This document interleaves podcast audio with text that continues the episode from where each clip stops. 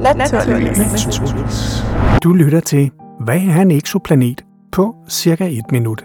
Det er en planet, der kredser omkring en anden stjerne end solen. Så eksoplanet står faktisk for ekstrasolar planet, så det er en planet uden for vores eget solsystem. Der er egentlig ikke forskel på eksoplaneter nødvendigvis de planeter, vi ser i vores eget solsystem. Der kan findes de samme typer. Der er små planeter ligesom Jorden og Mars og Venus, og så findes der store gasplaneter ligesom vi har Jupiter og Saturn i vores solsystem. Men man har også fundet nogle typer af planeter, der er helt, helt anderledes. Man har fundet nogle af de her kæmpe planeter, der ligger meget tæt på deres stjerne, og her i solsystemet, der ligger de langt væk fra solen. Øh, det er det, man kalder hot Jupiters.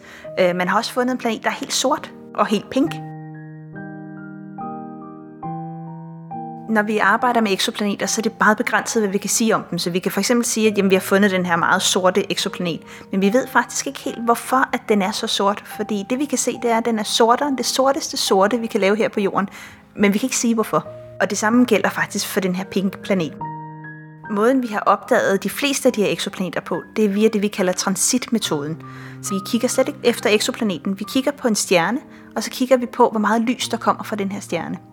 Og hvis man periodisk, altså med samme øh, afstand i tid, ser et lysstøb i den her stjerne, så er det fordi, at der har været en eksoplanet, der er gået ind mellem stjernen og vores teleskop. Og så ser man simpelthen, at det skygger for noget af lyset. Og hvis vi ser det altså en gang om ugen eller en gang om måneden, jamen så kan vi sige, at her er der en planet, der kredser omkring denne her stjerne.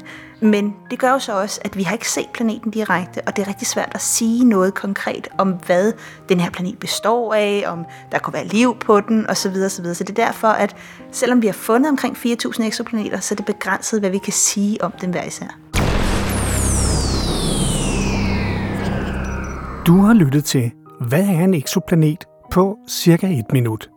Det var Tina Ibsen, der fortalte. Jeg er uddannet astrofysiker. Jeg har speciale i nordlys. Og hun beskæftiger sig blandt andet med astronomi, rumvær og rumfart.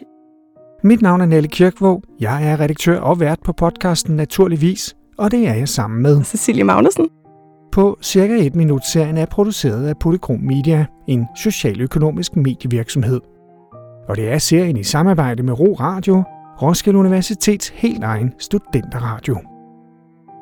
Vi har også produceret en hel del andre podcast i på cirka et minut serien. Det er blandt andet, hvad er matematik, hvad er kemi, hvad er biologi, hvad er astronomi, hvad er solen, men dem kan du alt sammen høre der, hvor du også lytter til denne podcast. Tak, fordi du lyttede med.